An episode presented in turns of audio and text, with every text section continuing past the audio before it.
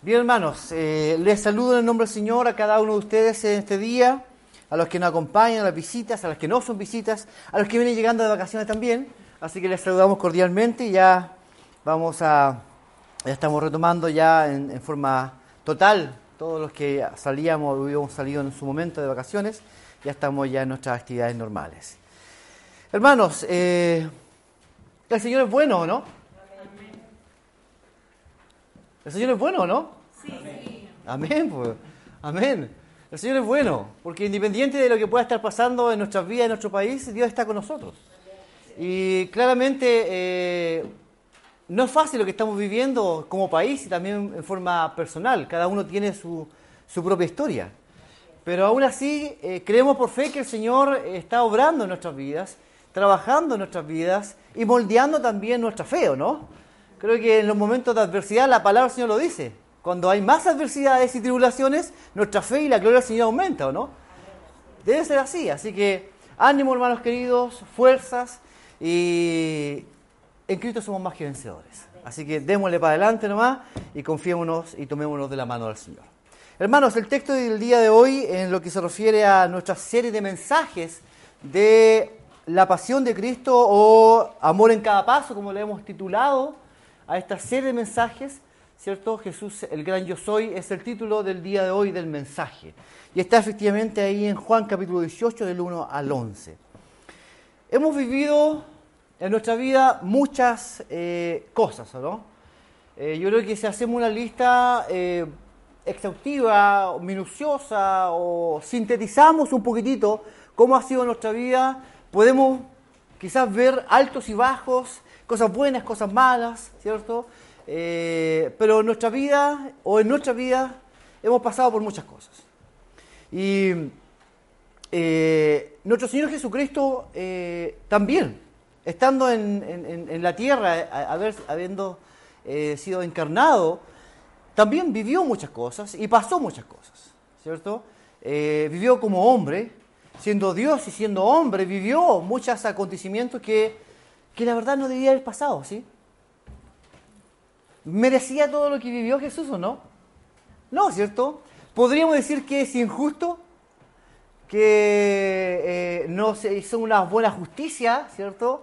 Con él porque él no hizo mal a nadie, eh, no dañó a nadie, ¿cierto? No hizo o motivó un golpe de Estado, no fue y tiró piedras a los soldados, él no hizo nada de eso. Sencillamente vino a entregar un mensaje que era el mensaje de su Padre Celestial encomendado y a la vez también entregar el mensaje de salvación que era claramente su labor principal, la buena nueva de salvación. Vivimos en un mundo de injusticias, ¿cierto? En un mundo de mucha necesidad y persecuciones de todo tipo. Y quizás es inevitable que algunos de nosotros pasemos por algo como eso. Eh, eh, no podemos decir que no. No podemos decir que no vamos a pasar por alguna injusticia hacia nosotros. No podemos decir que no vamos a pasar en algún momento determinado por, eh, por alguna. siendo juzgado por alguna palabra, por algún dicho, por una idea que a lo mejor no está acorde con la cultura. Quizá algún malentendido. Difícilmente vamos a ser librados de eso. Va a llegar un momento determinado, si es que no lo hemos vivido ya, y yo creo que sí lo hemos vivido, vamos a vivir todo eso. Y, esto no acaba, hermanos queridos, y lamentablemente, eh, y lamento decírselo, no acaba. Y esto va a ir de mal en peor, y eso no lo digo yo, lo dice la Escritura. Que cada día vamos a vivir más males en esta tierra. Pero el Señor, con su amor y su gracia, eh, nos exhorta a través de toda la palabra de Dios, diciéndonos, yo estoy con ustedes. No están solos. Yo soy el que soy. Y el que es, es el Dios soberano, creador del cielo y la tierra. Si creó los cielos y la tierra, y con ese poder que tiene, ¿por qué no su poder también estará con sus hijos? Será así. Por lo tanto, debemos tener, hermanos queridos, confianza y fe. Como yo les mencionaba, vivimos en un mundo complicadísimo, donde también se nos va a acusar falsamente, se nos difamará quizás, y llegado un momento determinado se nos va a perseguir como creyentes. O sea, hermanos, vivimos la gloria, ¿o no?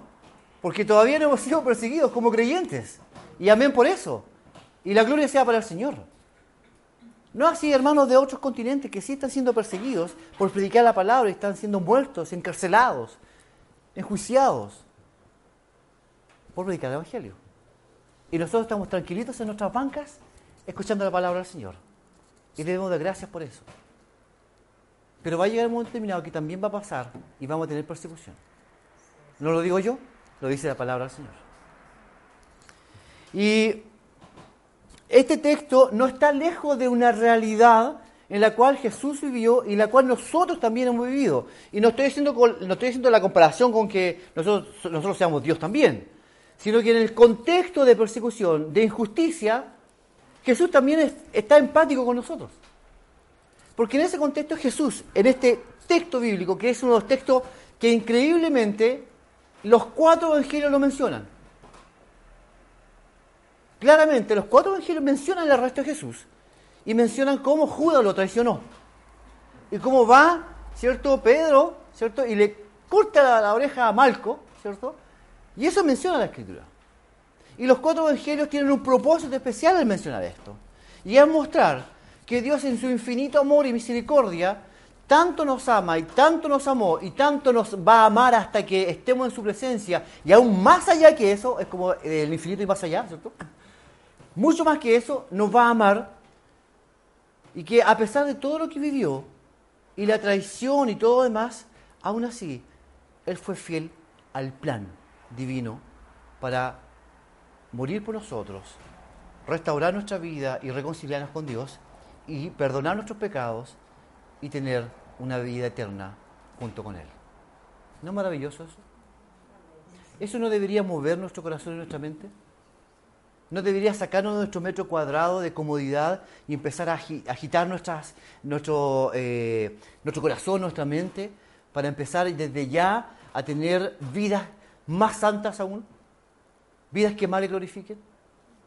El texto, hermanos queridos, se presenta en una transición después de que Jesús había orado, ya una larga oración en la cual nuestro hermano Luis nos exhortó el domingo pasado, ¿cierto? Los que, no, los que vinieron se recuerdan, los que no vinieron se lo perdieron, así que no se pierdan la serie de mensajes, en el cual Jesús ora todo un capítulo, se intercede, se arrodilla, arrodilla su corazón para hablar con su Padre Celestial.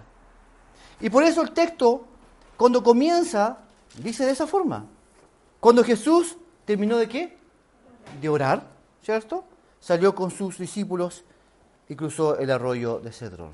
Hermanos, lo primero que aquí quiero que veamos, o que la Escritura, mejor dicho, quiere decirnos el día de hoy, es que lo primero es entender la gran injusticia del gran yo soy, que fue dada a él. En las primeras palabras, como mencionaba del capítulo 18, conectan el relato de la pasión del discurso de la oración de despedida con este ya paso, ya final o poco tiempo ya luego de la muerte de nuestro Señor en la cruz. Jesús entonces lo que hace ahora es conducir a sus discípulos fuera de la ciudad. Entendamos que estamos en un contexto de Pascua.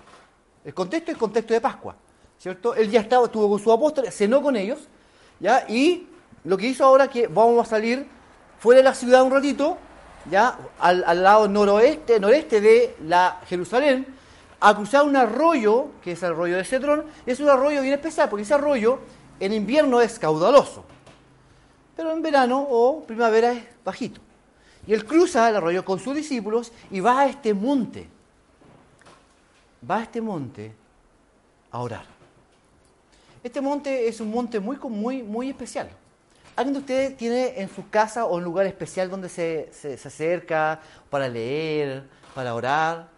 Todos tenemos a lo mejor un momento, un lugar especial, ¿cierto?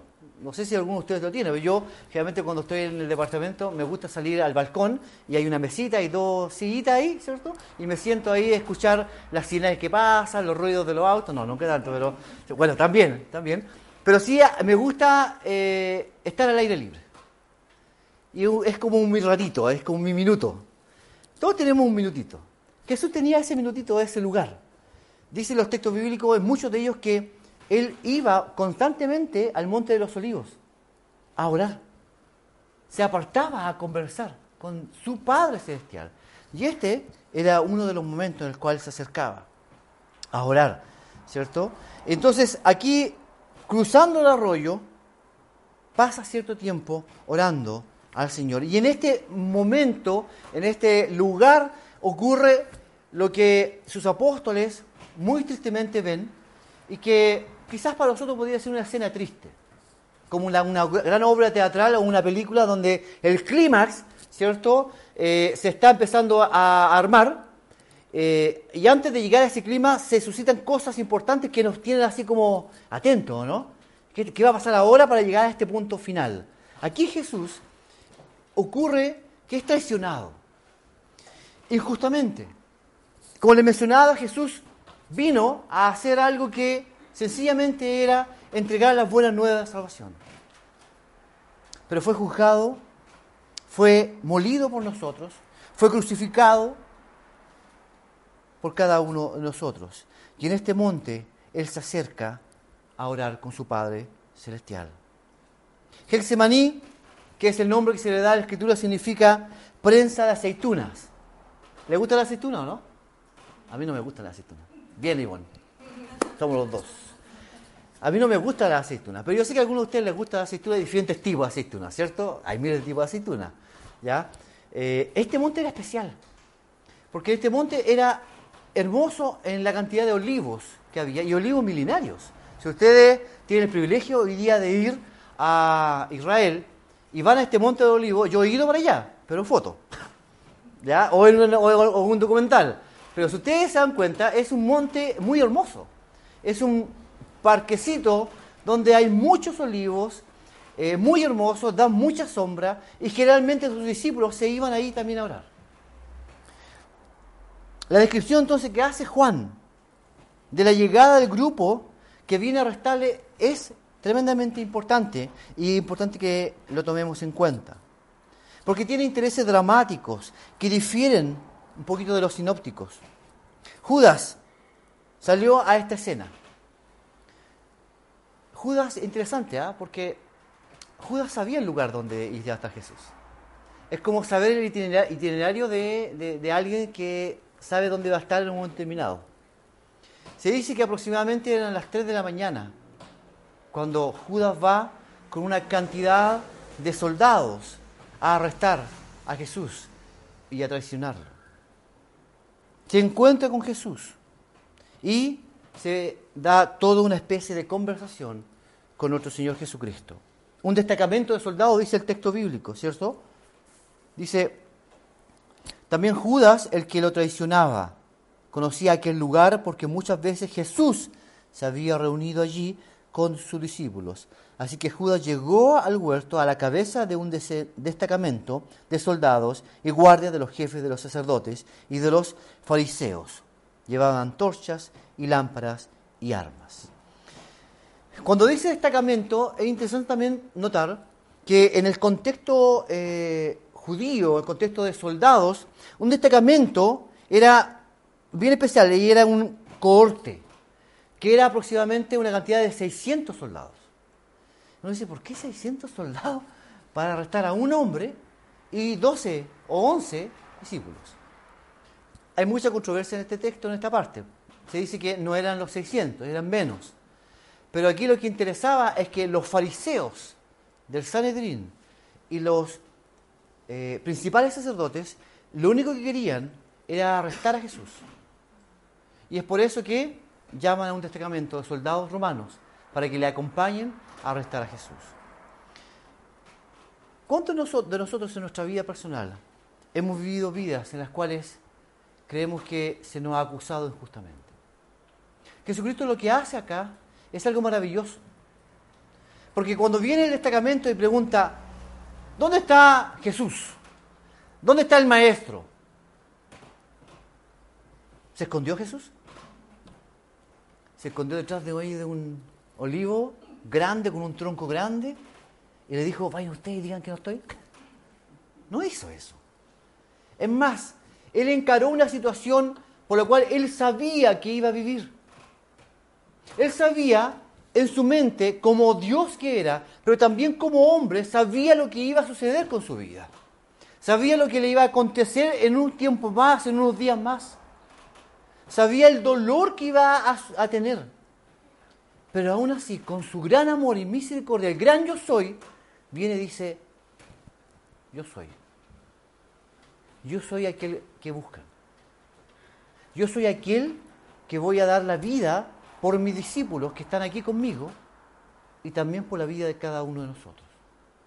Él no dudó en ningún momento, aunque injustamente fue llamado y fue apresado y fue crucificado, no dudó en ningún momento de morir por usted y por mí en la cruz.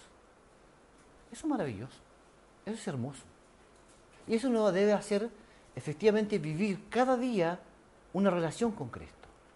Porque aquel que sabía a lo que iba, algunos de ustedes, o, yo quizá, a lo mejor no iríamos a un lugar donde sabemos que nos van a pegar, ¿no?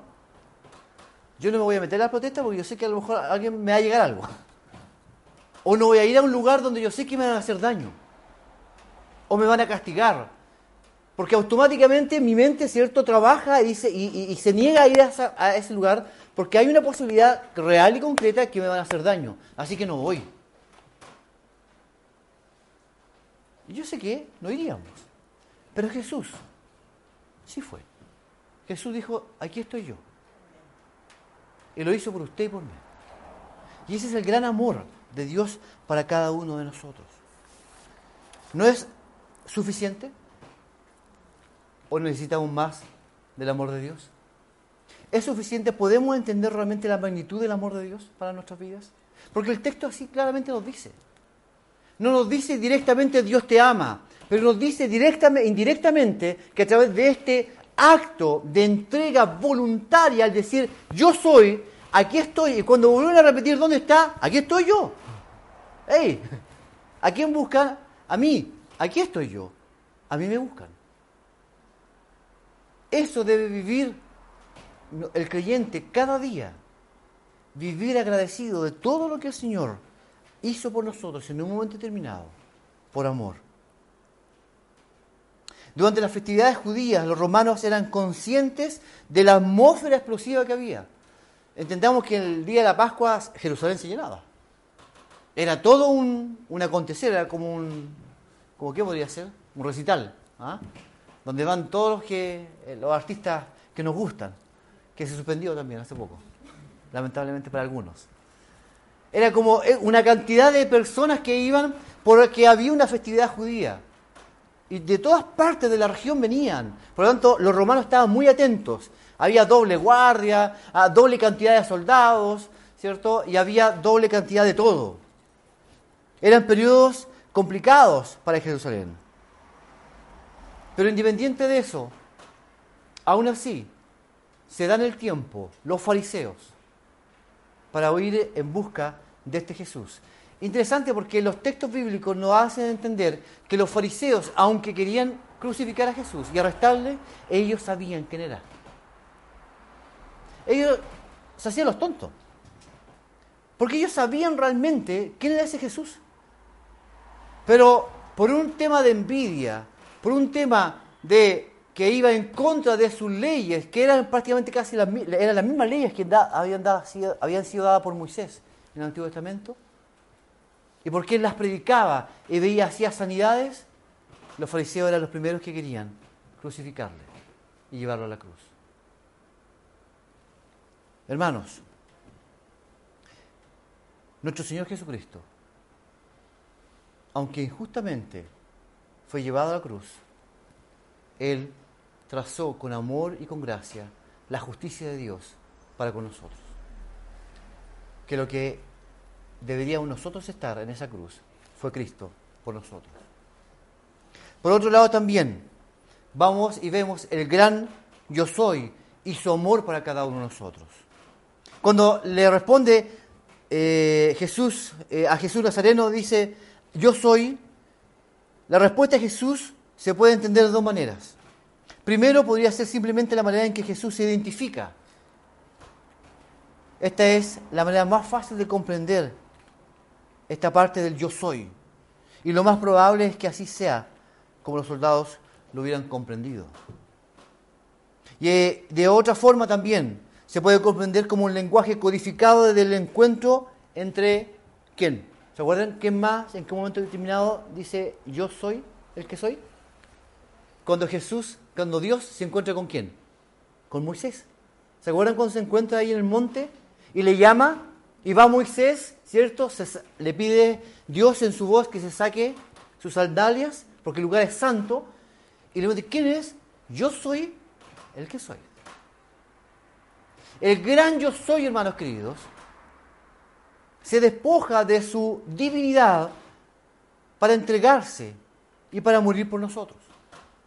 Y ese es el camino que estamos trazando y estamos siguiendo a través de las escrituras. A través de este gran yo soy muestra también su amor para con nosotros.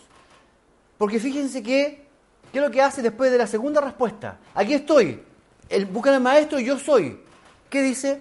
Aquí estoy, llévenme a mí. Pero a estos, ¿qué dice? Dejen que esto se vaya. Dejen que esto se vaya. Podría decir, ya, pues, vamos todos juntos. Acompáñenme, apáñenme, ¿o no? Pero no, él protegió a sus discípulos.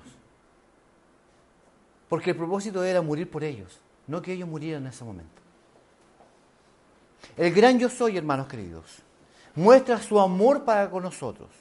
Y el gran yo soy es una, es una frase muy recurrente, en especial en el libro de Juan. En el libro de Juan hay varios yo soy, ¿no? Uno de ellos es el yo soy el pan de vida. Capítulo 6, yo soy la luz del mundo. Yo soy la puerta de las ovejas.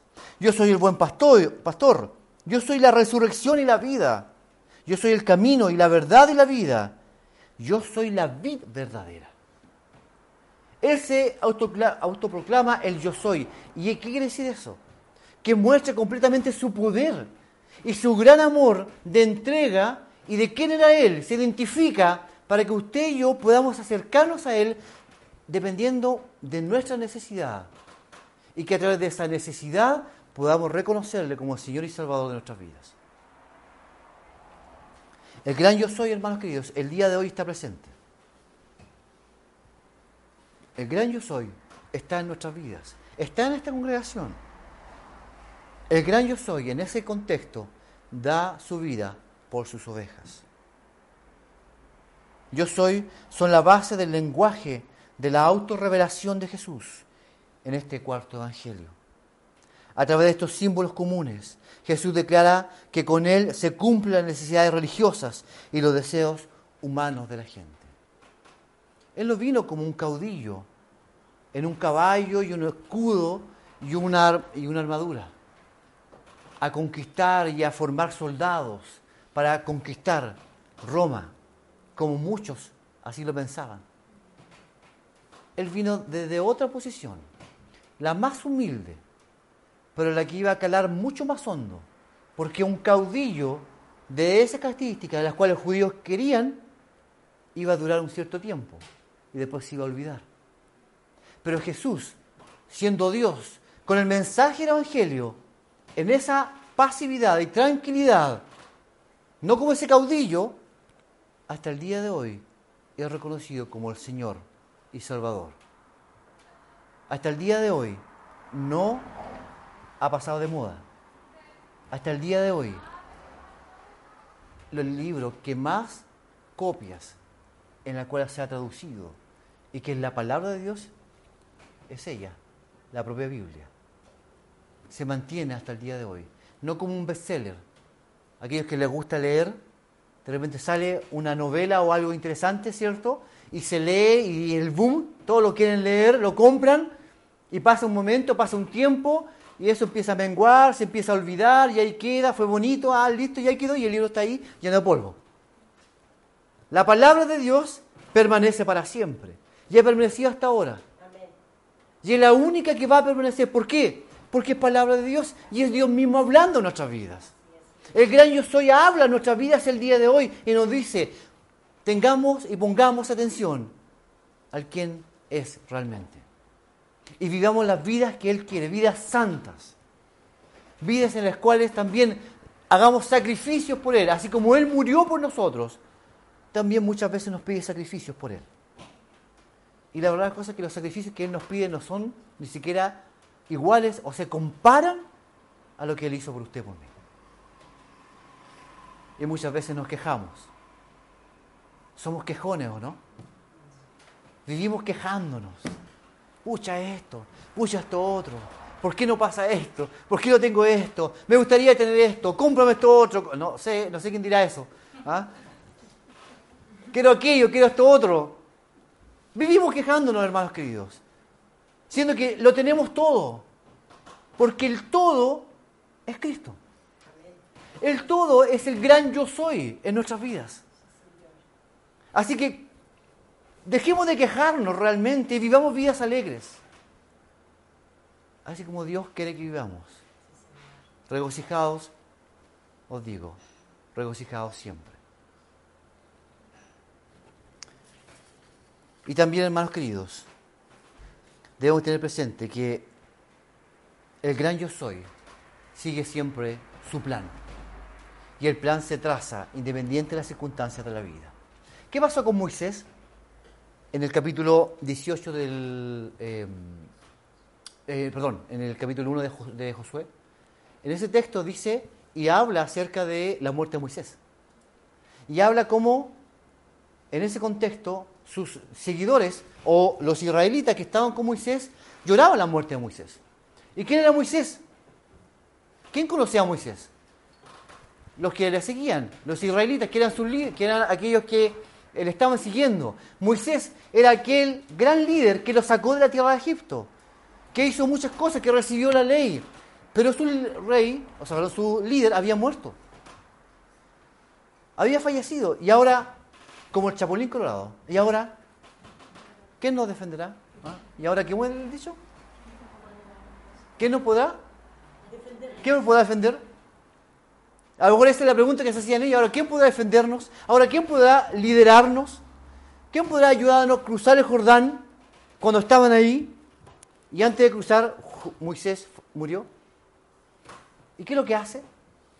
¿Queda el pueblo solo? No, el pueblo no queda solo. Porque el plan de Dios, independiente del líder o la muerte de un líder creyente en Jesús, continúa igual. Y aún así, Él pone líderes y pone personas y su plan continúa. ¿Y qué, a quién pone? Pone a Josué. Para que siga el plan. Para que siga el camino y ayude al pueblo a cruzar el río. Y conquistar la tierra. Y no le pregunta al pueblo, ¿a quién le gustaría a ustedes elegir como líder? Dios no hizo eso. Dios no pidió voluntarios e hizo una encuesta ni pidió currículum para poder ser los líderes que crucen al pueblo después de la muerte de Moisés. Él dijo, tú Josué, listo. Josué nos chistó, no hizo nada, dijo amén y siguió el camino. ¿El plan de Dios seguía? Sí seguía. Y aquí es lo mismo. Aunque Jesucristo en un momento determinado iba a morir en la cruz, iba a seguir el plan igual. Porque el plan era que Él muriera por usted y por mí. Y que después de su muerte no digamos y no, tuviéramos que decir, ¿y ahora quién pueda defendernos? Porque dejó con nosotros, ¿a quién? Al Espíritu Santo. Que ministra nuestras vidas, que dirige nuestras vidas, que nos acompaña en todo momento hasta el fin, hasta el día que Él nos llame a su presencia. Por lo tanto, el texto también nos acompaña en eso. El plan de Dios continúa igual para que se cumpliese, dice el texto, la palabra que había dicho, de los que me diste, ninguno de ellos perdí.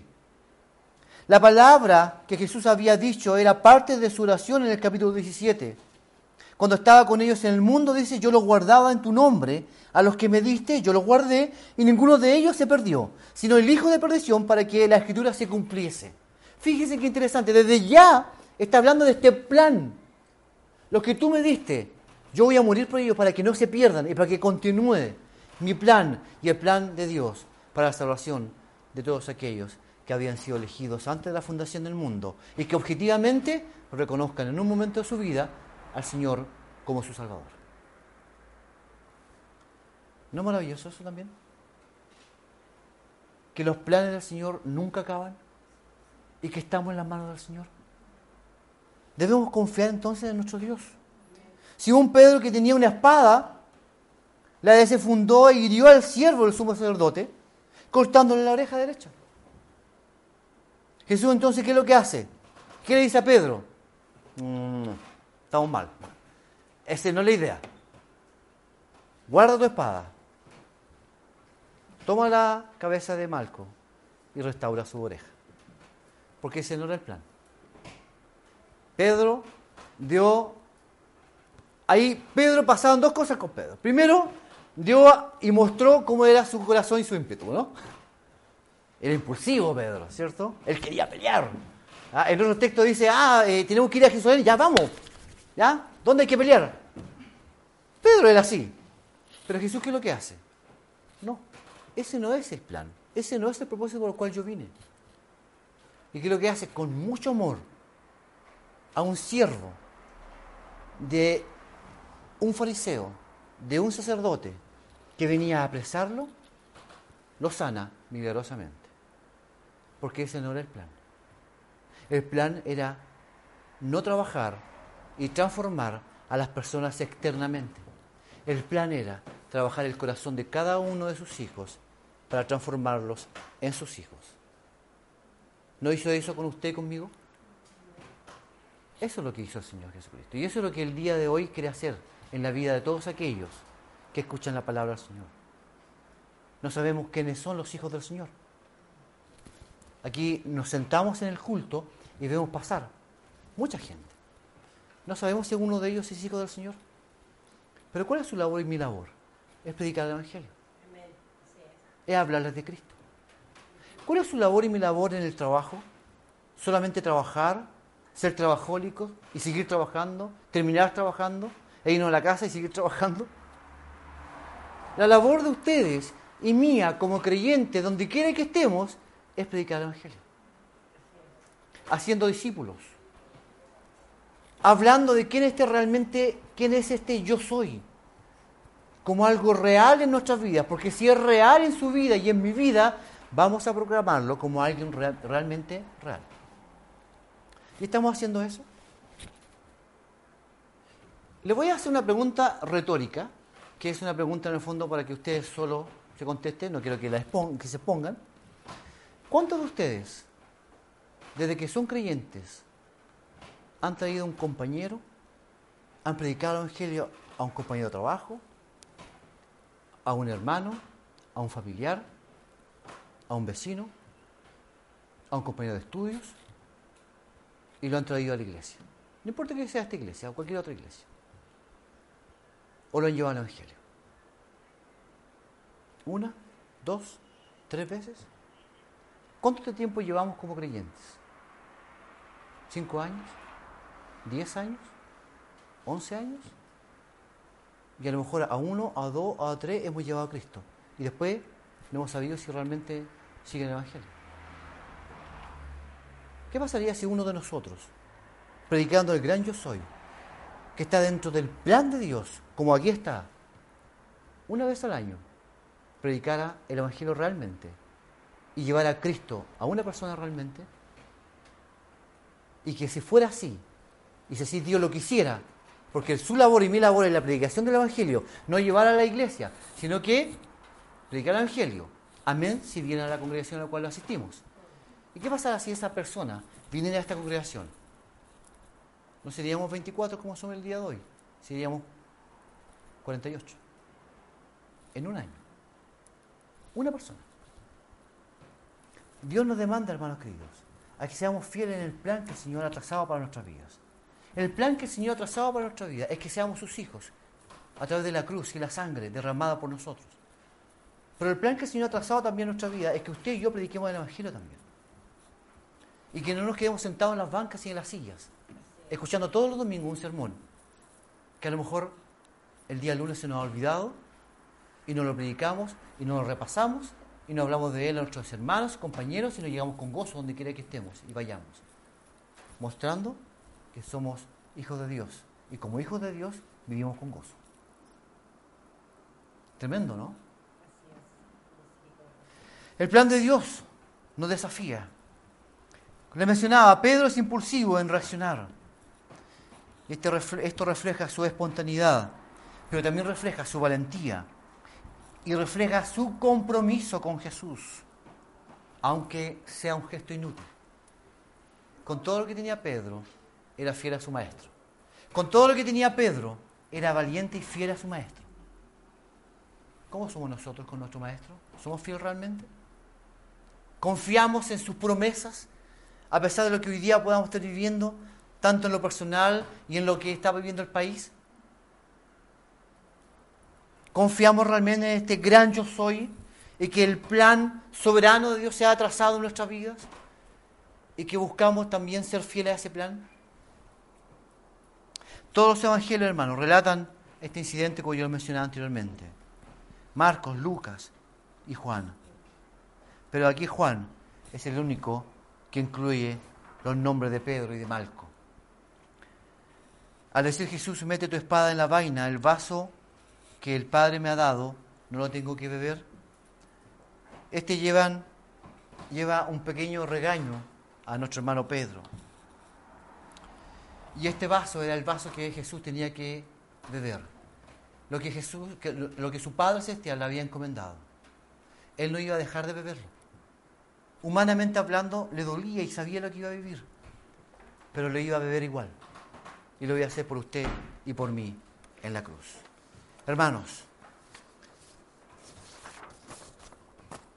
seamos conscientes en nuestra vida de que, del llamado que el Señor ha hecho a cada uno de nosotros.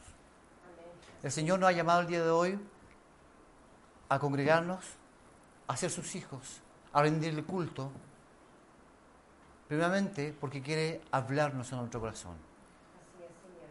Y yo confío que el Señor haya hablado a sus vidas, como también a la mía. Restauremos nuestra relación con el Señor. Restauremos nuestro compromiso como Pedro con el Señor. Con ese mismo ánimo, esas ganas, esa valentía, seamos igual que Pedro. Prediquemos el Evangelio. Acerquémonos a Él. Él está abierto a acercarnos, a, a escuchar su voz,